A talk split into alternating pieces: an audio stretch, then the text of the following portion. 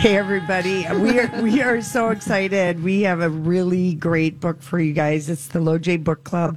So remember, if you go to the uh, book club restaurant, Restaurant. and you mention Lori and Julia or the book club, you can get a free appetizer or free dessert. with with your meal. with your meal. And we have a really, we're so excited. Mike Rinder is joining us. He's written a book called A Billion Years My Escape from a Life in the Highest Ranks of Scientology. Mike, thank you so much for joining us. Oh, you're very welcome, ladies.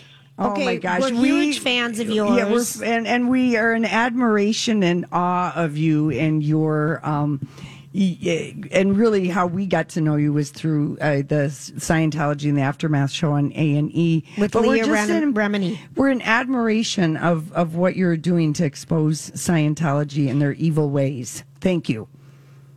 Well, thank you for having me on, and thank you for being fans. Oh, we've we've really been kind of obsessed with Scientology forever, but you know, maybe just to help everybody understand, because you were, you know, were in Scientology, you were at the very top. What was your decision in 2007? What was the final straw that made you leave Scientology? Well, uh, I was in London at the time dealing with a reporter from the BBC named John Sweeney. Um, and John was uh, intrepidly uh, pursuing a line of inquiry about the, the fact that David Miscavige, the leader of Scientology, was physically assaulting people. And he showed up at the Scientology uh, building in London, and I happened to be there, and he had a camera crew, and he came out, and he was basically pressing me on the fact that David Miscavige was physically assaulting people, and I was denying it and saying it was lies, and that you know we were going to sue the BBC, and he said, "Well, I've got." You know, eyewitnesses that say that David Miscavige has been physically beating on you. And I said, "Oh no, that's not true." Well, it was very true, and it was something that I was, you know, sort of uh, ate away at me. This is not why I got into Scientology. I, I didn't come here to be the spokesperson to protect David Miscavige, who was around beating people up and abusing them. Um, I wanted, you know, it like just rubbed me the wrong way. I had done a lot in Scientology and a lot as the spokesperson, but this one was like, oh God, how can I be defending this indefensible thing? But what had kept me there was the fact that I had two children and a wife who were also uh, part of what's called the Sea organization or the like the inner circle of Scientology, and I did not want to lose them. Uh, shortly thereafter, and I described this at some length in the book. I um, Miscavige said, "Well, you're never coming back to the United States. I'm going to send you to the the farthest reaches of the world in disgrace." And I went, "Okay, well, I guess that's it. There's nothing more for me to be around for. I'm escaping." And and you escaped and you left. I mean, basically, your whole family disconnected from you. Correct. Yeah, my my children, my wife, my mother, my brother, my sister, my nieces, my nephews, everybody who was in Scientology, which at that time was my, well, it still is my entire family. Mm-hmm. Have you, if you're just joining us, we're talking with Mike Rinder. His book is A Billion Years. His escape from Scientology, a life at the highest level of Scientology. And, you know, we got to know you when Leah Remini and you did Scientology in the aftermath starting in 2016. Emmy winning, by the way. and we know that you also have a podcast that you do with Leah called Fair Game. Um, Mike, Leah didn't leave until 2013. You left in 2007. Were you alone or were you looking for other people that had left to? Because you were at such a high level. Well, I, uh, fortunately for me, there were other people who I had known very well. Uh, one of whom was Tom DeVocht, who was uh, uh, someone that had sort of grown up in Scientology with me, and he had left a little, like maybe a year before. And I first reached out to him. I contacted him from London and arranged to fly to see and stay with him in Orlando And then um, I reached out to the two people who were like my closest and oldest friends in when I was in Scientology, which happened to be Ronnie and Biddy Miscavige, which was David Miscavige, the leader of Scientology's older brother and his wife. And I had known Biddy since I first arrived in the Sea Org in 1973, and she was very close friends with my wife, and they had left also some two or three years before I did, or maybe a little bit more than that, and they very kindly took me in and gave me a place to live and helped me find my first job and sort of get me on my feet. Right, because we we know from watching Scientology in the aftermath and watching you know the movie that was done. Um, I can't think of the name of it right now, and really we've going we've clear. Going yeah, clear. going thank clear. you. And re- reading that book. and reading the book and just following Scientology because we all really, really, really got exposed to it when Tom Cruise jumped the couch and his sister started taking over his PR and how in depth. I mean, really, kind of that was like the moment. So, you know, your book is getting ex- excerpts all over. Yeah, and rave um, reviews. We're so delighted that you're on with us today. And you talked about the reason you're leaving because the head of this quote unquote church, the Church of Scientology, was an abusive man who beat you. And if you mm-hmm. know that, how does a person, and this is what we always struggle with, how does a person like Tom Cruise, who must know this, continue to be in that organization? Well, the best answer I have for that is A, I did for a long time, and it, Okay. you know, what what ultimately causes people to wake up and leave is the very individual, you know, thing. There's no common formula for what that is. But if you promise someone and you dangle a carrot in front of them of uh, eternal salvation, or you'll be able to improve your life, or you can help every man, woman, and child on planet Earth as long as you follow this path, that is a very, very powerful motivating factor. You know, Larry Wright didn't call his book Going Clear Scientology in the Prison of Belief for no reason. It is a prison of belief. And, you know, you can persuade someone that there is something good to be had, even if you do bad things or think bad things or act in a bad way, that it's for the greatest good and, you know, this will be ultimately the, the, your salvation and the salvation for a lot of other people. That will hold a lot of people in place for a long time. And, it will prevent them from seeing what the real truth is because they just reject it out of hand and go, oh, this is just lies, or oh, this is mm-hmm. people trying to stop mankind's only hope. And that is the the hold that Scientology has over people and why they tolerate things that normal people would just go, I'd never put up with that. I'd just walk out. Right. Well, yes, normal people do, would, but they're not normal people. They have been indoctrinated into a belief system that leads them to hang on to the hope that something good is coming. It's so wild um, to hear you say that because people on the outside were like, "What is wrong with all those people? How do they believe in this crazy making?" Well, And- that's why, like with Leah Remini, it was you know fascinating because she was really you know she didn't have a choice. She was a kid, and that does happen with second and third generation Scientologists. But for her, her epiphany, the famous "Where's Shelley," and that became Yeah. something that we, we, you know, everyone instantly knows what that means now. So, I mean, that's pretty incredible, Mike. Just the two of you, what yes, you've done. it is. I, I honestly, I got to say, I I am very proud of the work that we did with the aftermath show because it brought the stories of individual Scientologists Yes. into the the you know the minds and the homes of people all over the country and they looked and they went hmm i get it these are just they're normal people. They're not crazies. They're not uh, nutcases. That that could have been me. That could have been me that got involved in this, and. Mm-hmm.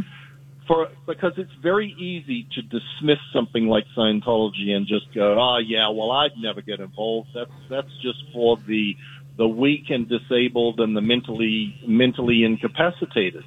It's not. It it attracts good people and Agreed. organizations like Scientology do that. They attract good people.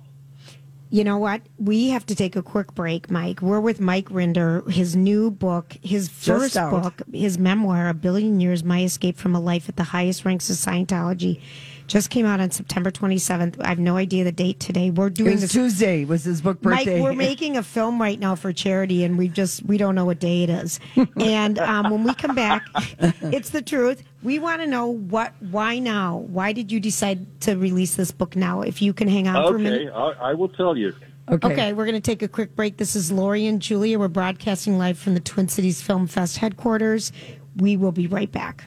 The topic is the LoJ Book Club. We are so delighted. We've got a great book recommendation for you. Mike Rinder is joining us. We could talk to you for two hours, Mike. Uh, his book, A Billion Years My Escape from a Life in the Highest Ranks of, of Scientology. And, and you, you were in it. I mean, Mike, you were young age, signed your billion year contract. I mean, so you have got stories for days. And Julia had asked you before we went on the break, what made you want to write this book Now. now? Well, honestly, a lot of people have asked me, "Well, why didn't why haven't you ever written a book? Why didn't you write a book?" And I started, and I couldn't really get myself uh, interested to apply myself enough, and I was worried that I wouldn't get everything right, and that I'd forgotten stuff, and blah blah blah.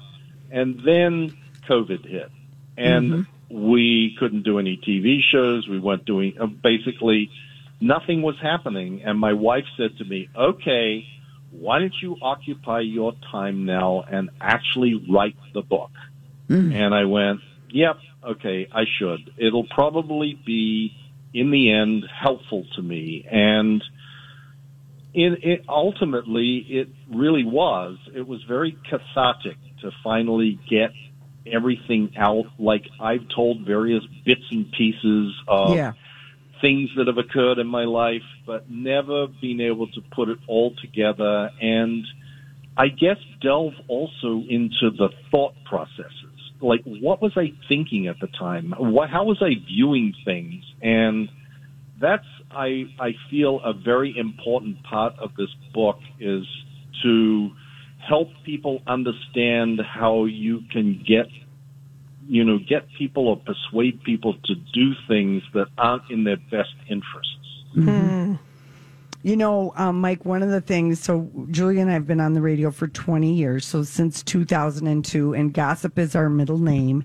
And one of the things that is, that has given, I mean, I re, we remember when Nicole Kidman and Tom Cruise were filming the Kubrick film Eyes Wide Shut, because we were just fascinated that this movie was taking Forever. to forever, and there was some gossip coming out of England. And if you can just share a little bit of what went on, because it was shortly after that That they got divorced. but sh- not until he remarried her and you know what Yep. i mean he did this big thing i mean that's a fascinating story Yeah, well, I don't know much about the remarriage and all that sort of stuff, Yeah. but I do know that David Miscavige became increasingly agitated that Tom had sort of dropped out of, of touch with him while he was off shooting Eyes Wide Shut on the notoriously closed set of Stanley Kubrick. And the, as you said, it was happening in London, and there was a secondary fear that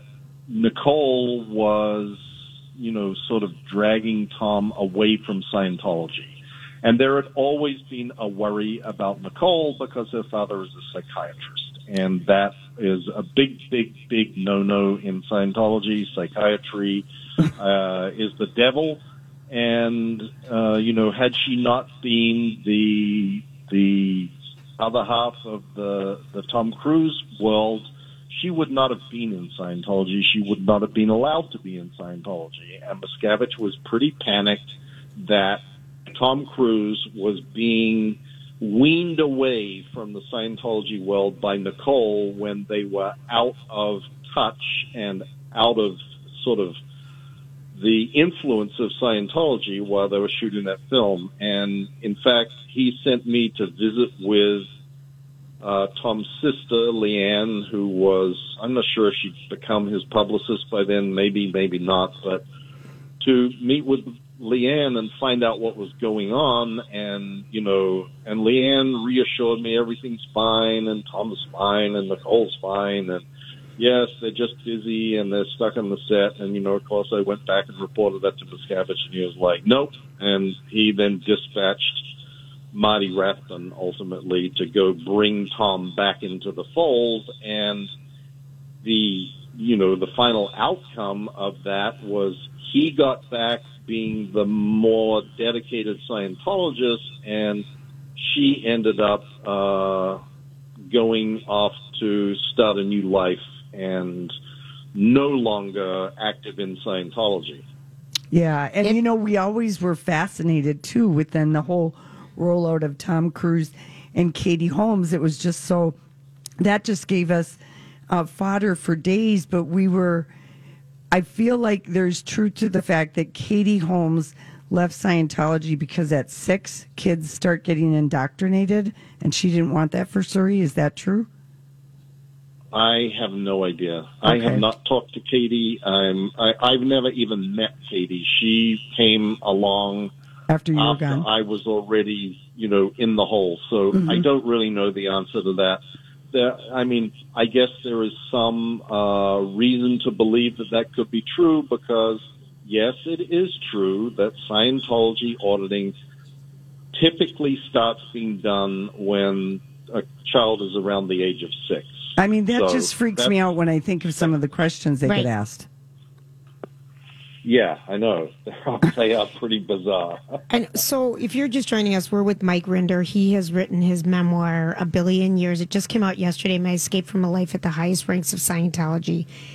And you know, from you know, we're friends with Tony Ortega, the Underground Bunker. He used to write, write for the Village Voice and has always been on top of all things Scientology. And it used to be that you know, if you were in no the media, cover it. You couldn't even cover it. Do you, Mike?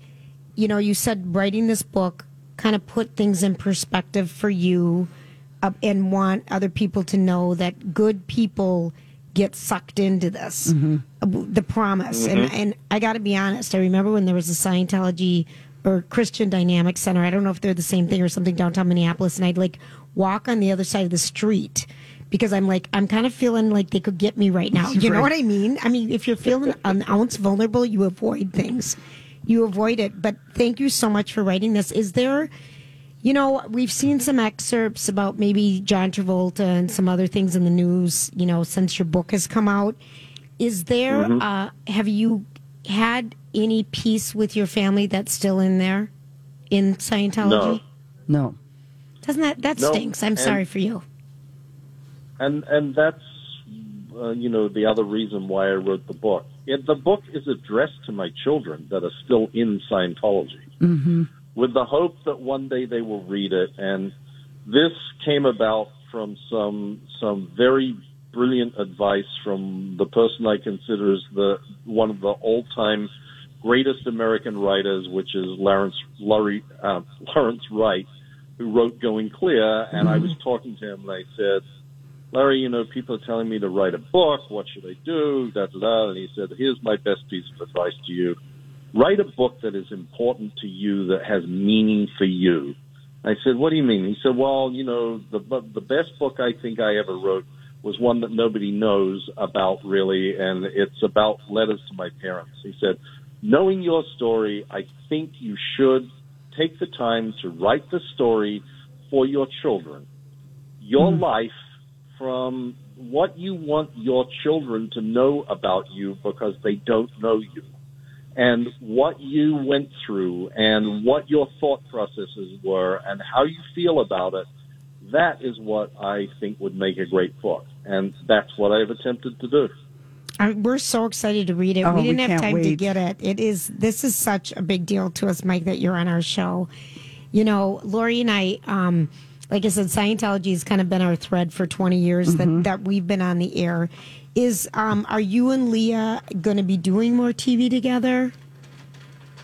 Well, I don't know. That depends if any network wants to, to you know, air Scientology related stuff. they, they get a lot of threats and a lot of pressure, and A Right. and E withstood it, and and they took it on. So maybe someone else will at some point, but not. There's nothing uh, imminent. Let me put it that way. Yeah. Right. Do you think um do you think Mike that um or do you think that Tom Cruise like he just how come he never gets asked about Scientology on a red carpet? because he insists that nobody ask him about it. That they're Okay. going to get blackballed. Uh, you Mm-hmm. Yeah. know, when he does press We have to go. for movies, he requires that they agree not to ask him about Okay. it in order to get the interview. We're going to Oh. talk to you again, Mike. We're Mike is off. fabulous. Thank you so much. Buy the book, people. It was so great talking Thank to you. Thank you, ladies. okay. Absolutely. Lovely talking to you. Thank you. Okay, lovely. A billion years, my escape from a life in the highest ranks of Scientology by Mike Rinder.